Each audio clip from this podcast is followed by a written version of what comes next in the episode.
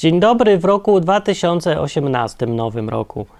Rok zacząłem od rozwolnienia oraz przeziębienia, które zaraz po rozwolnieniu miało miejsce i zostało do dzisiaj. Co za cudownie rozpoczęty rok. I na tę okoliczność, że nie jestem zupełnie sprawny, e, powiem wam, opowiem wam dzisiaj z nowego cyklu pod tytułem Niech żyją sekty o chrześcijańskiej sekcie ludzi, którzy y, uprawiali dużo seksu w XIX wieku w Nowym Jorku. Bardzo ciekawa sekta była. Odwyk. Po Bogu, po ludzku. To jest dobra historia. To jest naprawdę dobra historia. Y, I co ciekawe, jest jak najbardziej zaczyna się od chrześcijaństwa. Zaczyna się od człowieka, który się nazywał John Humphrey Noyce i żył w Stanach Zjednoczonych w 1800 latach. Y, I był chrześcijaninem takim zaangażowanym, takim naprawdę chrześcijaninem, który, który oddał swoje życie Jezusowi na maksa. I w związku z tym poszedł do, na studia na Uniwersytet Yale, żeby zdobyć, i tutaj się można zdziwić, licencję na bycie preacherem, jak to po polsku się mówi. Licencja na kazanie, o, tak to się będzie nazywało.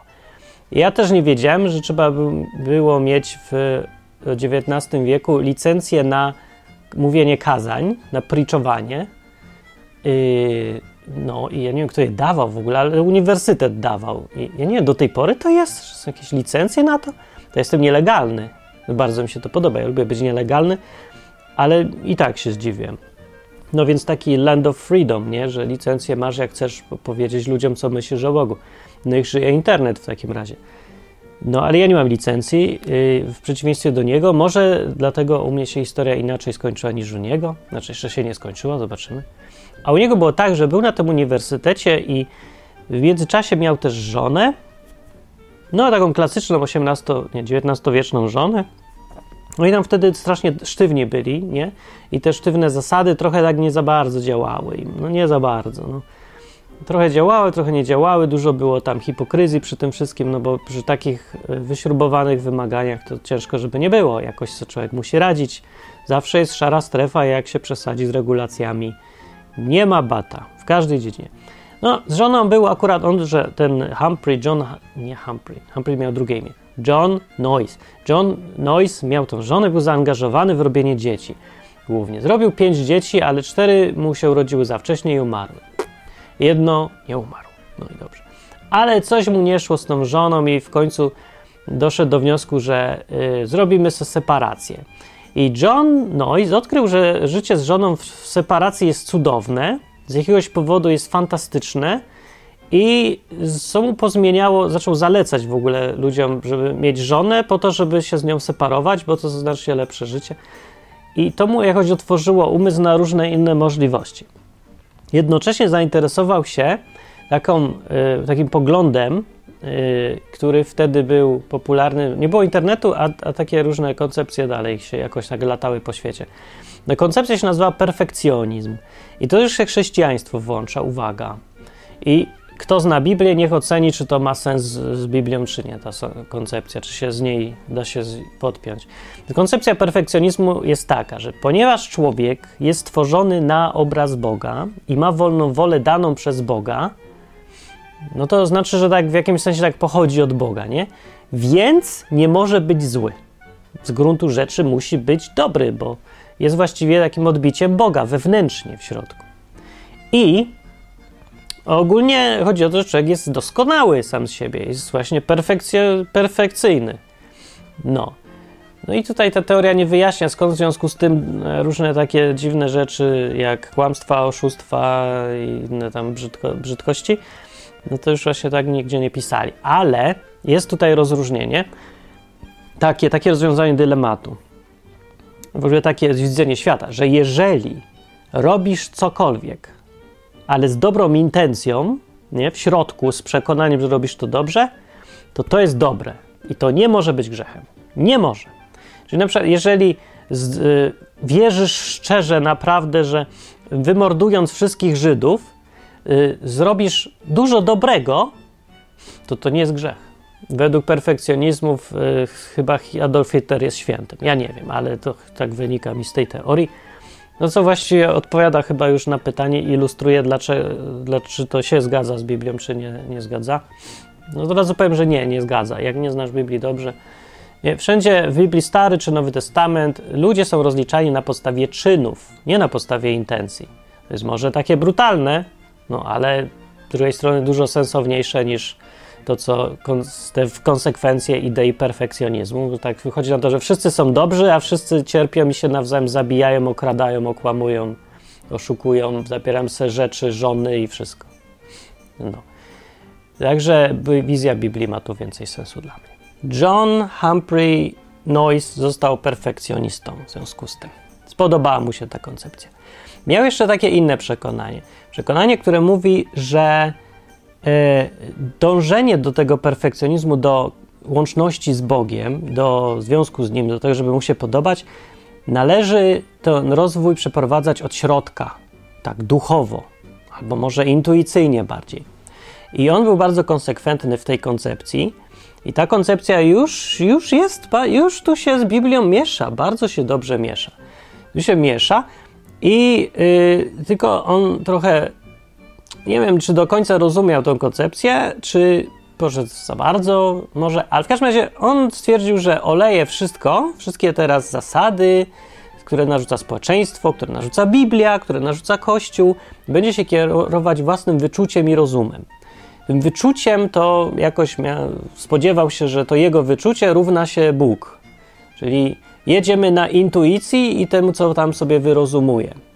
I ogólnie właściwie nie rozumiem, czym się to różni od podejścia pod tytułem sam jestem swoim własnym Bogiem i wymyślam swoje własne zasady, bo dużej różnicy nie ma. To jest to niebezpieczeństwo też tutaj, dygresja już taka sensowna dla nas, jest niebezpieczeństwo między koncepcją sam jestem swoim Bogiem, a koncepcją chrześcijaństwa według Nowego Testamentu.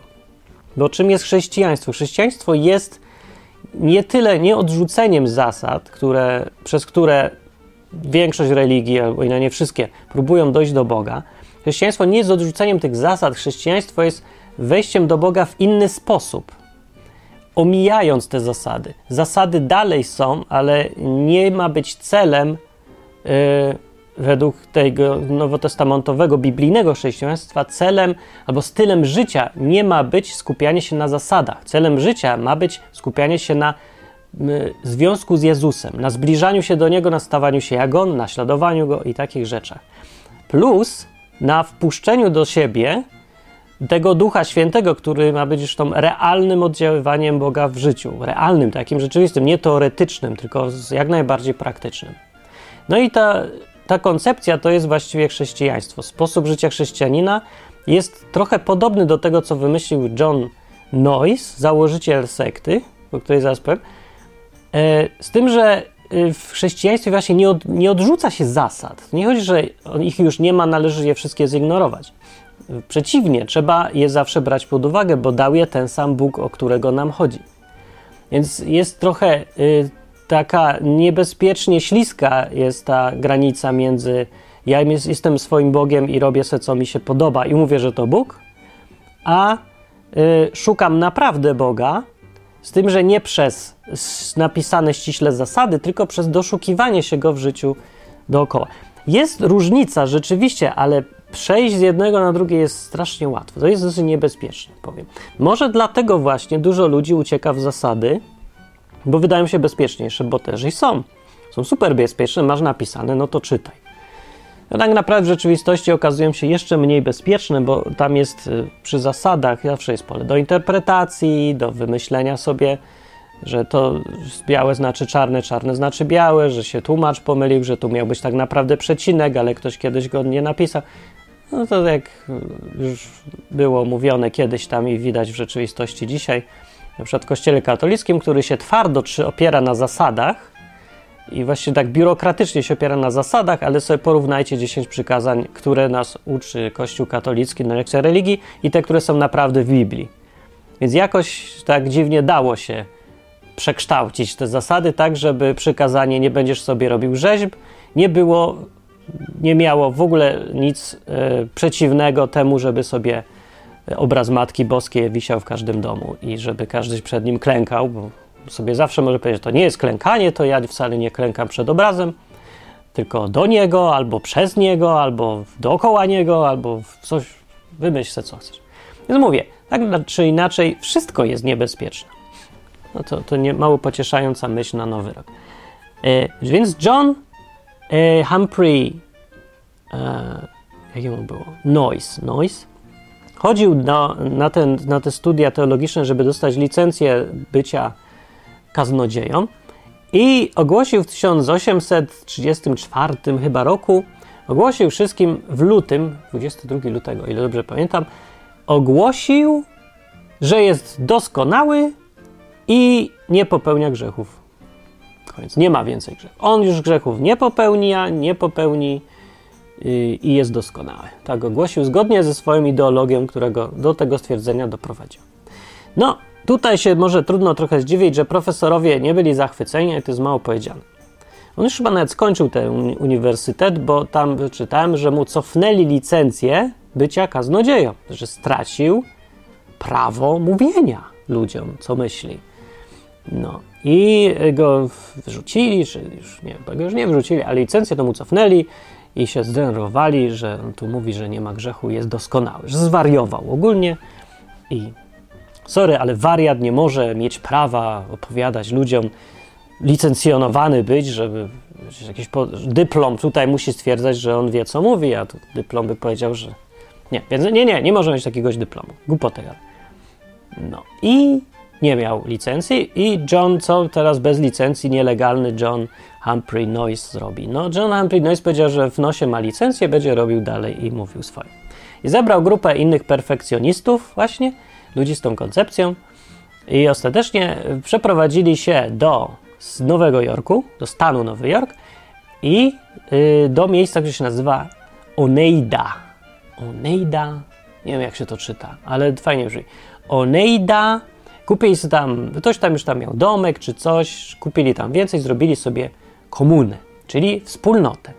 I tam zamieszkało tam 12, 15, ileś tam naście osób, no ich trochę ich przybyło i było ich kilkadziesiąt i mieszkali sobie we wspólnocie w komunie o nazwą Oneida od 1848 roku mniej więcej. Normalny człowiek, jak usłyszy słowo sekta, to od razu myśli sobie, że przymus, że hipnoza, że jakieś przemoce, gwałty i różne rzeczy. Nic z tych rzeczy.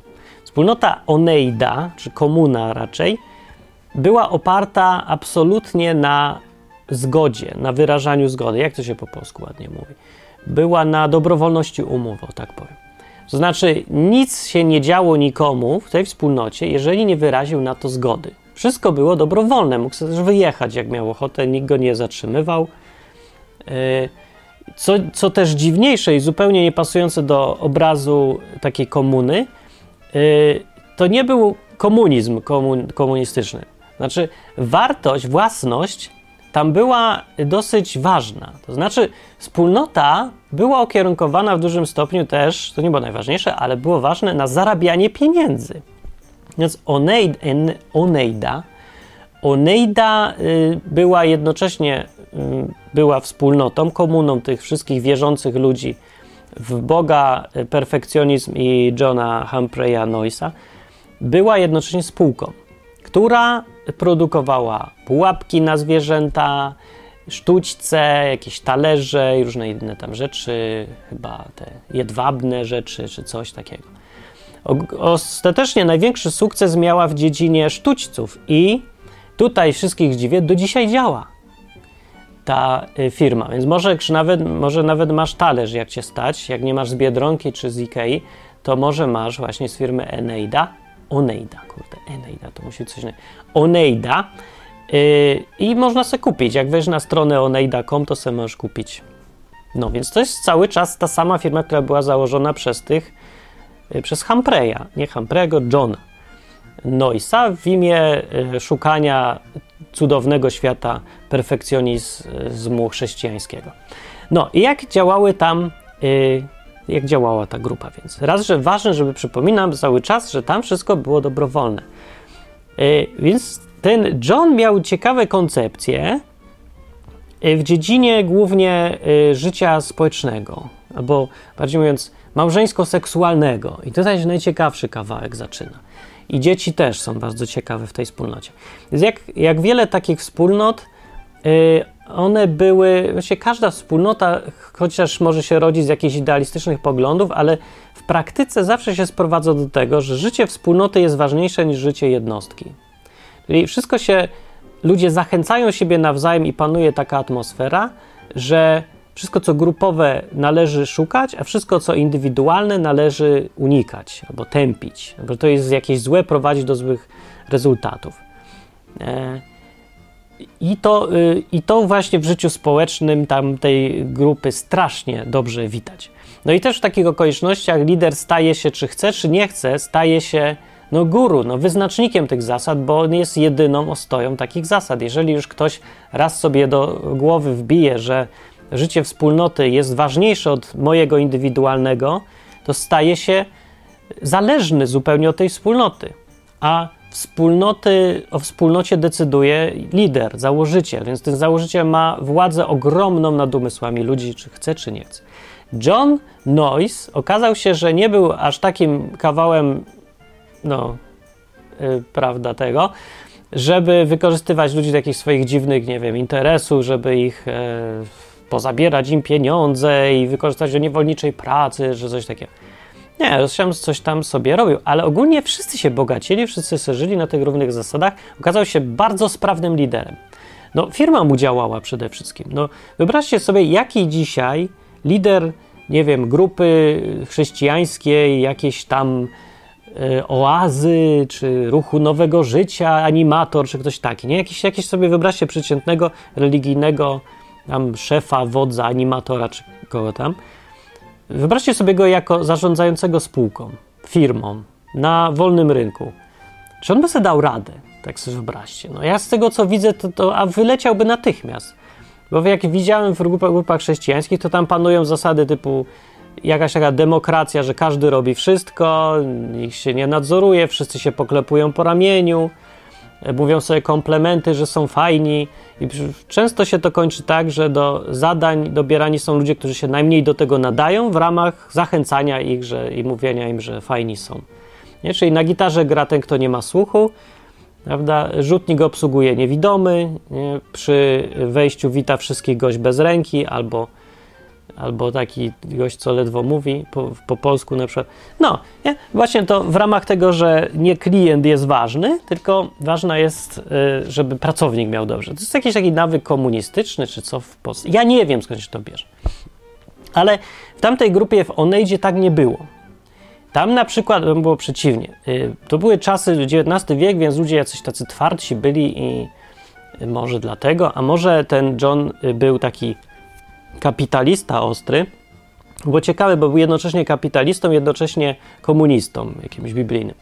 Bo na przykład organizowała ta wspólnota takie posiedzenia, y, na których brano jedną osobę ze wspólnoty, siada, siadała na środku i wszyscy po kolei ją mieli krytykować. Serio. Tak jedziesz po niej, co znajdziesz złego. Po co? No po to, żeby ten człowiek się nauczył przecież, no i wiedział, co ma poprawić. Więc czytałem taki raport, ktoś tam napisał, jak to wyglądało. W jednym przypadku opisał się jakiś Charles i tam dookoła niego wszyscy, yy, wszyscy gadali. On tam bladł, potem się pocił, no i słuchał tego wszystkiego. Na koniec sam John, yy, John Noyce wstał i powiedział mu, że on tutaj to ma źle, tam to ma źle. A najgorsze, co w ogóle ma ten Charles biedny, to że yy, no, kobietą, co tam żyła też, jego żoną, co miał z nią dziecko, on za bardzo chce ją mieć dla siebie, a tu chodzi o to, że to zła rzecz, żeby mieć takie, takie posiadanie. To nie jest dobre i że wszystko powinno być wspólne, więc y, on powinien się od niej albo oddalić, albo odczepić. No, żeby, no nie może tak być, że to, że ma z nią dziecko, to nie znaczy to, że, że to, co, to, co znaczy. Zasady wspólnoty dalej mają być ważniejsze. To nic nie znaczy aż tak. No i Mówi ten Jones do Charlesa, że może ją zostawić, albo dać ją jakiemuś innemu mężczyźnie i trzeba się, trzeba się rozwijać, stary. No trzeba się rozwijać. No i tak się rozwijali właśnie. I tutaj przechodzimy do zasad małżeństw. Zas małżeństwa w Oneida były dziwne, bo John miał taką koncepcję, że rozdzielił miłość y, amor, amorystyczną od prokreacyjnej. Czyli miłość dla przyjemności, dobra, seks dla przyjemności od seksu dla robienia dzieci. To były dwie oddzielne rzeczy. I tak, seks dla przyjemności był czynnością taką jak gra w karty w jego pojęciu, że po prostu, że tak sobie można. Za obopólną zgodą oczywiście też nie zmusisz nikogo, żeby grał z tą w karty, to go też nie zmusisz do tego. Ale to było zachęcane, że może sobie niby każdy z każdym, ale tak, żeby nie było dzieci z tego. To można. No, oczywiście jak się wszyscy zgadzają i tak dalej. W związku z tym też koncepcja małżeństwa była nie na wyłączność, nie wykluczająca. Czyli co prawda małżeństwa były, ale mogły być, nie wiem, pięcioosobowe, albo mogły być dwu... się albo mogły być dwuosobowe, albo ilu się chce osobowe. Zapytajmy na przykład Dominikę, czy podoba Ci się koncepcja małżeństw otwartych, wieloosobowych, dobrowolnych, wpuszczających wszystkich i inkluzywnych, czy nie? Podoba mi się, jak się wszyscy na to zgadzają. Mogłaby być w sekcie. Oprócz tego, że y, każdy sobie mógł mieć ile tam żon chce, y, o ile wszystko za, za zgodą, ale to były żony i mężowie dla przyjemności. A i oczywiście to były takie żony i mężowie, którzy no, no nie mogą stać na pierwszym miejscu, na pierwszym miejscu przed wspólnotą, nie? Wiadomo tak. Yy, no i oprócz tego, że byli żony i mężowie, to był kod jeszcze. Oprócz tego, że byli żony i mężowie, to była jeszcze kwestia dzieci. I dzieci były w tym samym duchu wychowywane, czyli że wspólnota jest ważniejsza i były wychowane wspólnie. Dziecko przeciętne, jego droga życiowa wyglądała tak. No taki eksperyment ciekawy dosyć i wyniki tego jeszcze ciekawsze były, że jak kobieta miała dziecko, to to dziecko było razem z nią, póki było przy cycu, nie? A jak przestawał być przy cycu, to szło do wspólnego pokoju, takich paru nawet pokojów i tam wychowywani y, były te dzieci grupowo, były wychowywane, bawiły się dużo, na powietrzu były, uczyły się i wszystko, że bardzo dobrze pod tym względem, ale nie przez rodziców, tylko przez wszystkich, albo przez wyznaczonych tam tatów i mamów wspólnotowych, którzy się zresztą zmieniali. Więc to chodziło po to, o to, żeby nie było przywiązania takiego klasycznego rodzinnego, tylko było właśnie grupowe. Dlaczego tak? No taką miał koncepcję i takie założenie, że to jest ważne i że to będzie zdrowe. No, ten założyciel i ci pierwsi założyciele, członkowie tak uważali. No i tak sobie te dzieci były razem i wspólnie i różne rzeczy robiły, ale wychowywane były według dzisiejszych standardów dobrego wychowania jak najlepiej właśnie. Dużo ćwiczeń, dużo powietrza, zachęcanie, różnorodność. Yy, dalej edukacja była bardzo ważna. One były potem, wychodziły też z tej wspólnoty, to nie było życie w zamknięciu, wręcz przeciwnie. Yy, wychodziły do szkół, potem szły na studia, były dobrze wykształcone te dzieci i myślę, że to się głównie przyczyniło do końca wspólnoty Oneida, bo dzieci stwierdziły, że nie chcą żyć w ten sam sposób. Chcą mieć własne żony, własnych mężów, pojedynczych, standardowych, takich nudnych, no i własne ogólnie życie i poszły. No i wspólnota się rozsypała, członkowie się zestarzeli, nowych nie było. Się okazało, i to jest najciekawszy wynik chyba tej wspólnoty, że ten styl życia mimo że wydawał się na oko intuicyjnie, że bardziej pasuje do człowieka, nie? To gdzieś tak wszyscy byśmy chcieli, a róbmy co chcemy, czemu mamy się ograniczać do jednej osoby w seksie, jak mamy, jak grając w karty nie musimy, jak jest różnorodność, to jest fajnie, no nie? Tak by się wydawało, ale widzicie, tutaj przychodzi ta Biblia. John Humphrey e, olał Biblię i zasady, te takie stare, nudne zasady, że niby jedna żona, jeden można, albo jeden można, ewentualnie kilka żon, ale na wyłączność, nie? Olał te zasady, nie wyciągnął z niego wniosku i jego intuicja, rozum i wiadomo co tam jeszcze doświadczenie podpowiadało mu, że lepiej zorganizować życie na zasadzie całkiem innej właśnie, że dobrowolność, że seks dla przyjemności powinien być dla przyjemności i o ile nie prowadzi do dzieci, to to czemu nie każdy se może, co tam se chce. Okazało się, że cały czas trzeba było ludzi cisnąć, żeby ich naturalne dążenie do wyłączności, naturalne zupełnie, jak się okazuje, żeby przeciwdziałać mu, nie?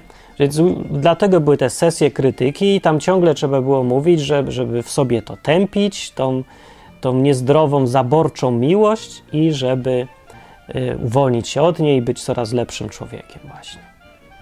No a tutaj natura cały czas się domaga, żeby partner twój, z którym masz dziecko, albo z którym chcesz mieć jakieś kontakty seksualne, żeby on był ciągle, na stałe był. Czy to jest zdrowe, czy niezdrowe? Właśnie tutaj jest ciągle taka debata. Nie dużo ludzi uważa dzisiaj, że to jest niezdrowe, zwłaszcza młodzi, yy, którzy jeszcze nie próbowali niczego. To się wydaje, że wiedzą najlepiej może ich, ale Humphrey z kolei, czy John Humphrey, czemu ciągle mówię Humphrey? John Humphrey Noyes miał już doświadczenie, miał tą, tą żonę i pięć z nią dzieci, jedno nawet przeżyło. I po takich doświadczeniach też doszedł do koncepcji, że wspólnotowe życie wolne i e, takie nieograniczające będzie lepsze i zdrowsze. No okazało się, że czy zdrowsze, czy niezdrowsze było. Ostatecznie te dzieci były właściwie no, takie na dobrym poziomie. Nie? Okazało się potem w życiu, one sobie świetnie radzą. E, wielu z nich zostało dalej w tej firmie. Jeden z nich został prezesem tej firmy Oneida i bardzo ją e, sprofesjonalizował. Skupił się już tylko na produkcji tej jednej rzeczy, skonsolidował firmę e, i ona się rozwinęła mocno. I ogólnie oni byli wykształceni, oni sobie dobrze radzili potem w życiu, ale żyć już tak nie chcieli. Co dziwne trochę i paradoksalne, ale zastanawiające, że niby dobrze to właściwie na nich wpłynęło, rozwinęło tych ludzi w dobrą stronę. Oni właściwie nie są żadnymi ma- zmasakrowanymi psychicznie ludźmi, przeciwnie, właściwie wszystko jest w porządku, ale żyć tak nie chcą. Jednak szczęś- szczęścia to takiego znowu życie komunalne nie dało, skoro nie chcą takiego życia, widzą coś w tym niezdrowego. To ja mam tutaj, mi się też tak wydaje. I tutaj jest to, gdzie się ja z Johnem różnię w tym podejściu, albo tu, gdzie jest ta różnica chrześcijaństwa, które y, nie, nie skupia się na zasadach i i perfekcjonizmu, powiedzmy, który olewa zasady. Ci, którzy się nie skupiają na zasadach, dalej je biorą pod uwagę, szanują je, rozumieją skąd się wzięły i uważają je za dalej coś ważnego, chociaż już nie są te zasady drogą do nieba. Ty, ale są. I są wyrazem tego, czego Bóg chce, co Bóg mówi o ludziach, i z tych zasad się uczą, wyciągają też wnioski. Że jest zasada w Biblii, Bóg wymyślił jednak, że sprawy seksu i dzieci i wszystkiego powinny być tak zorganizowane, najlepiej, jeżeli są tak zorganizowane, kiedy jest mąż i żona i są na wyłączność i nie wychodzą poza te swoje związki. To jest najlepsze dla wszystkich, uznał Bóg i takie rzucił zasady uniwersalne. No, szczegóły, no to mogą się zmieniać trochę w czasach, chociażby w ogóle definicja, co to jest małżeństwo, jak je zdefiniować i kto to ma ustalać i wobec kogo. No dobra. Albo jak, w jakich warunkach to zakończyć, albo wyjść z tego, bo to też nie jest takie oczywiste. No dobra, to, to takie rzeczy można sobie dyskutować, ale uniwersalna zasada, że w ogóle jest małżeństwo, według Biblii zdecydowanie są. Że zasady można sobie zupełnie olać, tworząc własny świat. No można. Można mieć też wyniki, jak miał też John, ale okazuje się, że to jest nietrwałe i zbyt sprzeczne z naturą człowieka. Tak mnie uczy historia Oneidy, że jest to zbyt sprzeczne z naturą człowieka, żeby można to było e, uznać, żeby można to było wprowadzić jako zasady życia, jako normalny sposób życia. To nie jest normalne, tego się zwyczajnie nie da zrobić, na to wychodzi. Można sobie próbować, ale to mnie też uspokaja, że nie ma też sensu z tym walczyć, bo natura człowieka, skoro rzeczywiście jest tak silna, że zawsze będzie człowiek dążyć do wyłączności, do życia w parach wyłącznych, sam z siebie, mimo że druga część jego natury chce tam, szuka tej różnorodności, przygód, różnych rzeczy. Yy, tam, nie wiem, 15 żon najlepiej jeszcze każda z innej rasy. No dobra, są takie widać części człowieka sprzeczne ze sobą, które szukają różnych rzeczy, ale nie ma na to rozwiązania. Jeżeli się yy, do jakiegoś idealnego rozwiązania, które załatwi wszystkie problemy. Z naj, z najlepsze ze wszystkich złych rozwiązań, bo tylko złe istnieją, Najwyraźniej najlepszym rozwiązaniem jest to, które zasugerował Bóg, czyli koncepcja małżeństwa, związku na wyłączność, które się, której to umowy się dotrzymuje. No. Y, a że życie wspólnotowe może oprócz tego istnieć, to jak najbardziej. Zresztą taki eksperyment jak Oneida pokazuje, że wcale efekty nie są złe. No. Nie są żadne takie zabójcze, ani po prostu trochę nie pasują do natury, albo nawet bardzo. No w każdym razie, co tam z, jeszcze z, ciekawego było w tej grupie Oneida? A, koncepcja małżeństw aranżowanych. W ogóle te dzieci, które się tam rodziły, to aranżowanych, to nie, to jest właśnie te małżeństwa dzieciowe. O. Bo raz, że koncepcja seksu y, przyjemnościowego, oddzielonego od seksu dla robienia dzieci, była, to już mówiłem, więc ten pierwszy dla przyjemności to wiadomo, kto tam jak chce z kim, ale ten drugi, o, to nie. Jak już chcesz robić dzieci, to musisz się zwrócić do komitetu. Komitet dobiera właściwych rodziców. Po co? To była taka y, eugenika pozytywna, czyli po to, żeby jak najlepsze cechy dzieci miały, nie? Czyli dojrzały duchowo mężczyzna najlepiej z dojrzałą duchowo kobietą, albo jakąś na przykład silną, albo z blond włosami, czy co tam było ważne. Ja nie wiem. No, ale w każdym razie dobierało się pod względem cech czy czegoś, żeby. No, taka hodowla dosłownie, nie? Tak jak się to robi, jak się psy hoduje. Że ten tu samiec pokryje tą samicę. I na tej zasadzie zrobili to y, komitet, czyli starsi, najstarsi i tak dalej. No i oczywiście, jako najstarszy i najmądrzejszy, to John, y, John Humphrey, y, jak jemu na nazwisko było? Gdzie to jest, jak się ma katar i trochę nie tak. Dobra, w każdym razie ten John oczywiście sam brał udział często w byciu tym samcem, no bo no, oczywiście on ma najlepsze geny, nie? Jako tutaj najmądrzejszy założyciel czy coś. Zresztą może i miał nawet, co pokazał, że był całkiem sprawnym przywódcą. No w każdym razie były młode panienki też często, to, to, to ten trochę starszy John, prawda, usłużył im, jak się mówi w świecie chrześcijańskim. Że usłużyłem swoim nasieniem. Prawda? Ja wiem, że co prawda no, to jest mój koszt spory, ale trudno poświęcę się, dzieci są ważne, trzeba je robić.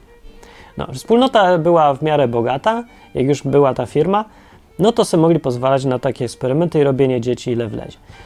Yy, to było też, yy, miało dużo plusów też takie zorganizowanie życia, no bo pamiętajcie, że jak rodzice nie muszą się zajmować sami dziećmi ciągle, tak jak to dzisiaj jest głównym problemem życia, dlatego mało kto może mieć dzieci na zachodzie, tak mało jest dzieci, no to tam zajmowała się tym wspólnota, co jest bardzo efektywne, no bo że jedna para od razu ma sześć dzieci, a nie jed, każda ma jedno swoje. No, czy, no jak ktoś ma dzieci, to wie o co chodzi, albo tam ze znajomymi żył, albo wiecie, można sobie dzieci podrzucać, czy coś. Duża oszczędność czasu, wysiłku. Wszystko jest dużo łatwiejsze naprawdę, jak jest więcej osób. Czy babcie są, czy ciocie, czy inne takie. Wiadomo, nie? Jak ktoś nie wie, to sobie łatwo wyobrazi. No więc dlatego mieli też więcej czasu na różne inne rzeczy, bo sobie to tak zorganizowali. No bo akurat nie głupie miał ten, te rozwiązania, tylko że jakoś sprzeczne z naturą. I przypomnę, że ta Oneida to wszystko się działo w ramach chrześcijaństwa, w ramach szukania idealnego życia chrześcijańskiego. To jest ciekawe, nie? Może to dzisiaj też kogoś zachęca, żeby zrobić sobie pod Toruniem jakąś taką małą komunę i na podobnych zasadach żyć. No czemu nie, ale ja bym lepiej przestudiował najpierw wyniki wspólnoty Oneida. Wspólnota w ogóle trwała 33 lata. Skończyła się y, tak, że y, skończyła się na tym, że przywódca John, John Noyes, Noyes że John Noyes wyjechał do Kanady y, przed końcem, bo różni inni, co bardziej pobożni, stwierdzili, że to nie można zostawić ludzi w spokoju, tylko trzeba ratować ich duszę oraz inne rzeczy części ciała i y, kampanię przeciwko nim zrobili, podonosili gdzie trzeba, no a że właśnie na zasadach tej takiej wolnej miłości, albo może zorganizowanej i właśnie pod nadzorem, bo właśnie w ogóle tam seks to był rejestrowany, kto z kim kiedy, to wszystko było odnotowywane. Był taki pokój do tego, tam się szło i potem raporcik podpisujesz, a potem wracacie do swoich pokojów. No. Aha, jeszcze a propos innego seksu, był taki problem był, bo e, w ogóle na przykład masturbacja w pojęciu Johna to była zła rzecz. Zła rzecz i ją trzeba było unikać. No a seks nie był z jakiegoś tam powodu. Nie wiem, że jaka to duża różnica była. Jak rozwiązać ten problem? Tutaj, że ludzie, którzy zaczynają być aktywni seksualnie, jak John stwierdził, stwierdził, że taki to jest 14 lat mniej więcej, Y, do czasu, kiedy znajdują sobie żonę czy męża w wieku 24 lat, przez te 10 lat się muszą strasznie męczyć, jeszcze do tego narażać na grzech. Masturbacja. Znaczy, grzech jak grzech, bo w świecie perfekcjonizmu w ogóle nie ma grzechu. Jeżeli z dobrymi intencjami coś robisz, to w ogóle grzechu nie ma, nie? Ale to było złe i w ogóle marnowanie nasienia i niezdrowe. No więc jak to załatwić? Więc wymyślił taką koncepcję, żeby młodzi mężczyźni sobie ulgę robili ze starszymi kobietami. Za obopólną zgodą oczywiście, ale taka była zachęta i taka koncepcja. Więc ogólnie wszyscy są zadowoleni. Znaczy młodzi chłopcy troszkę mniej, ale z drugiej strony jaką mają alternatywę, więc pewnie też są. I te starsze kobiety nauczą tych młodych chłopców różnych technik, na przykład właśnie jak, żeby, jak robić, żeby nie było, żeby nasienie zostało w środku, a nie wylatywało tak szybko, żeby właśnie tam powstrzymywać się, bo wtedy y, można sobie robić już seks dla przyjemności, czyli taki, co nie, wy, nie prowadzi do dziecka. No. W takich e, przypadkowych dzieci to tam trochę było, ale na 50 chyba 58 czy coś tych dzieci z takich właśnie wspólnotowych, co tam się urodziły, to tych przypadkowych było coś 13? Jakoś tak. Także trochę szło, trochę nie szło, ale tragedii nie było żadnej. Zresztą jak się w takich warunkach zwróćcie uwagę, jak się urodzi dziecko, to nie ma jeden z plusów takiego życia wspólnotowego, nie ma problemu aborcji. Bo w ogóle to nie jest żaden problem, bo to nie jest twoje dziecko, znaczy jest twoje, ale nie jest to na twojej głowie, to nie masz takiego obciążenia, więc nikt nie myśli o tym, że o aborcję trzeba, bo co to się stanie, bo skandal. Raz, że żaden skandal, w ogóle to nie jest żaden problem wielki. Najwyżej to, że, że komitet się nie zgodził akurat, no ale no, to się nie zgodził, trudno. Ale z wychowaniem, z utrzymaniem, to nie jest żaden problem. Zresztą jak wspólnota miała tyle pieniędzy, to nie było żadnego problemu, żeby... Yy, utrzymywać dziecko. No jak utrzyma 58 dzieci, urodzi się 59, ale pro, żaden problem w ogóle. No. Więc problemu aborcji nie ma w takiej sytuacji, potępienia społecznego nie ma w takiej sytuacji. Yy, nie ma poczucia winy ciągłego, nie? Robienia czegoś tylko po to, bo społeczeństwo wymaga. Też nie ma. Nic nie ma. Także dużo jest plusów tu jednak się okazało. No i wymyślił to sobie niby dobrze, ale to dlaczego nie zadziałało, jak tak dobrze to sobie wymyślił? Bo młodzi już tego nie chcieli. Bo byli głupi? No nie byli głupi, przecież cały czas byli uczeni tych samych zasad przez tych, przez tych starszych. Do tego jeszcze mieli wykształcenie. Chodzili po szkołach i mimo wszystko stwierdzili, to nie jest dobry sposób życia. No w każdym razie, dobra, skończyło się to tak, że John Noyce yy, został ostrzeżony po tych atakach ze strony tych wszystkich przyzwoitych standardowców, jakichś kościelnych też preacherów, licen, preacherów licencjonowanych, już to jest nie do zniesienia, żeby ktoś bez licencji takie rzeczy tutaj sukcesy miał. No to yy, donieśli w końcu i policja się rzuciła, żeby yy, oskarżyć go o, jak się to w angielsku nazywa, stat, statutory, statutory rape. Dobra, nie wiem jak się to czyta, nawet nie wiem do końca co to jest, ale to jest seks z nieletnim, nie? Zgodnie z koncepcją w amerykańskim prawie, że seks bez zgody czyjejś nie może mieć miejsca, jest przestępstwem, a nie może ktoś wyrazić zgody, zanim nie ma odpowiedniego wieku, to w ogóle nie może się na nic zgodzić. Zakłada się, że się na wszystko nie zgadza. Więc jak są dziewczynki, które mają za mało lat, dziewczynki, dziewczyny jakieś, no to to już jest gwałt, zgodnie z prawem. Więc o coś takiego chcieli go oskarżyć, że się zgadzały, nie? Bo tam wszystko tam było, w ogóle w tej wspólnocie jeszcze powiem, że e, prawa kobiet, kobiety miały dużo większe prawa niż wszędzie w Stanach dookoła w tamtych czasach. Kobiety mogły się uczyć, mogły robić co chcą, mogły wybierać partnerów, mogły się nie zgadzać na robienie dzieci. Dużo kobiet nie chciało mieć dzieci. W tej wspólnocie na początku długo, więc dopiero musiały też same chcieć. E, no i dużo, dużo, dużo mieli. Mieli wpływ, kobiety miały wpływ na też decyzje grupy. Także było bardzo wyprzedzili swoje czasy, w takim dobrym sensie, w tej Oneida wspólnocie. No i że coś, coś dobrego w sektach może być, jak najbardziej się na to, na to wychodzi.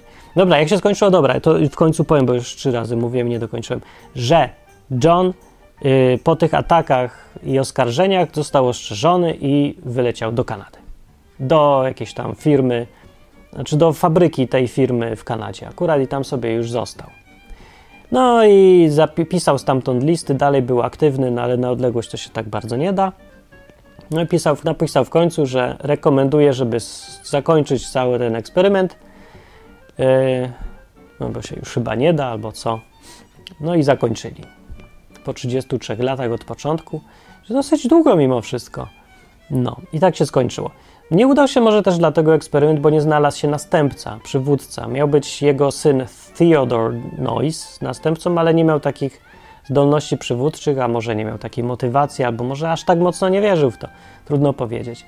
A szefem firmy został jeden z tych dzieci, właśnie, no niby, niby Noysa dzieci, ale tych, tych takich, tych dobieranych, tych takich inżynierowanych dzieci. On się tak jakoś tam nazywało dziwnie. Eee, I on został szefem firmy i on się skupił na firmie. Też nie, nie miał ochoty robić z tego dalej takiej chrześcijańskiej grupy, no i tak się rozmyło to trochę. Ale ciekawe, nie? Sekta, która się nie skończyła ani żadnym zbiorowym samobójstwem, ani mordowaniem się, ani zmuszaniem ludzi do czegoś, ani nawet takimi niezdrowymi yy, potem yy, no, efektami, jakieś tam zaburzeniami psychicznymi, że ktoś, ludzie byli tacy jacyś aspołeczni czy coś. Przeciwnie, oni byli właśnie bardzo społeczni, aż za bardzo może. Eksperyment był ciekawy w każdym razie i do dzisiaj jakiś taki jest wspominany, ale rzadko. Mało kto o tym wie właściwie chyba już. A ja poznałem tą historię, mnie strasznie zaskoczyła. I też mnie zaskoczył początek całej tej historii. Skąd się to wzięło, że ktoś wymyślił koncepcję perfekcjonizmu, że skoro mam dobre intencje, to już jestem doskonały i nie mogę zgrzeszyć. Nigdy nie grzeszę bo jestem stworzony na obraz Boga, co mnie czyni właściwie doskonały. No to dziwne, takie przeintelektualizowanie. Też jest pokazuje, jak jeden problem nie do końca przemyślany e, może przerodzić się w całe zasady inne życia społecznego, które się okazuje się nie sprawdzają. Mimo tego, że brzmią dobrze i mają dużo cech pozytywnych, ale się ostatecznie nie sprawdzają, są nietrwałe. Co też pokazuje, że w życiu mogą być dobre rzeczy i sposoby na życie, które dają pozytywne skutki, ale są nietrwałe. I to je sprawia, że są gorsze. Mimo tej, e, tej, tych niedoskonałości koncepcji małżeństwa, co widzimy dzisiaj, choćby po ilości rozwodów, nieudanych związków, całej masy, dzisiejszych czasach to widać chyba bardzo mocno, bo w tych czasach już nie ma presji na zachowywanie pozorów, takich jak było ileś wieków temu w Europie. Wszyscy udawali, że mają żony, a jednocześnie mieli jeszcze po trzy kochanki. Wszyscy o wszystkim wiedzieli, ale nikt do, o niczym nie mówił głośno. Nie? To jest po prostu już straszna e, hipokryzja taka instytucjonalna w ogóle. Masakra. No ale dzisiaj można już, znaczy można żyć tak bardziej w zgodzie nie? ze sobą i też się okazuje, że niespecjalnie sprawdza się do końca ta instytucja małżeństwa. Mimo wszystko ona jest trwała tam, gdzie, yy, tam, gdzie działa, tam działa dobrze właściwie i działa rzeczywiście, że poprawia ludziom życie, bardzo pomaga, zapewnia im potrzeby, dużo plusów daje. E, małżeństwa że jest, dlatego są, nie działają tak dobrze w świecie zachodu, bo, nie, bo są oderwane od życia społecznego. Bo kiedy małżeństwa są wśród innych małżeństw, w kupie raczej, to działają, okazuje się, dużo bardziej efektywnie i wszyscy są w ogóle szczęśliwsi i lepsi, są spełnione te potrzeby. Więc koncepcja grupy i wspólnoty uważam, że się też sprawdza. Mimo, że nie jest zasadą od Boga, nie jest jakoś narzucona, ale zwyczajnie tak pokazuje historia, rzeczywistość, że ludzie są zdrowsi we wspólnotach, kiedy są odizolowani, no to jest tak jak w Skandynawii, a to, to jest za długi temat, a też nie byłem, dobra, nie wnikam bardzo w temat, ale no i też trudne trochę do opisania, na czym polega e, paradoks Skandynawii, bogatych krajów, które mają wszystko zapewnione, ale ludzie są tak zindywidualizowani, że wpływa na nich dziwnie. No, że może to, to że długie noce wpływają albo zimno. Nie wiem, ale ciekawa sprawa jest to i dlatego chciałem o tym powiedzieć na początek roku, bo o niczym ważniejszym nie powiem dziś, bo nie mam głowy, głowie mam watę, głowie mam katar, a w bebeszkach jeszcze resztkę rozwolnienia. I tak się zaczął nowy rok, ale to jest plus, bo od tej pory będzie już tylko lepiej.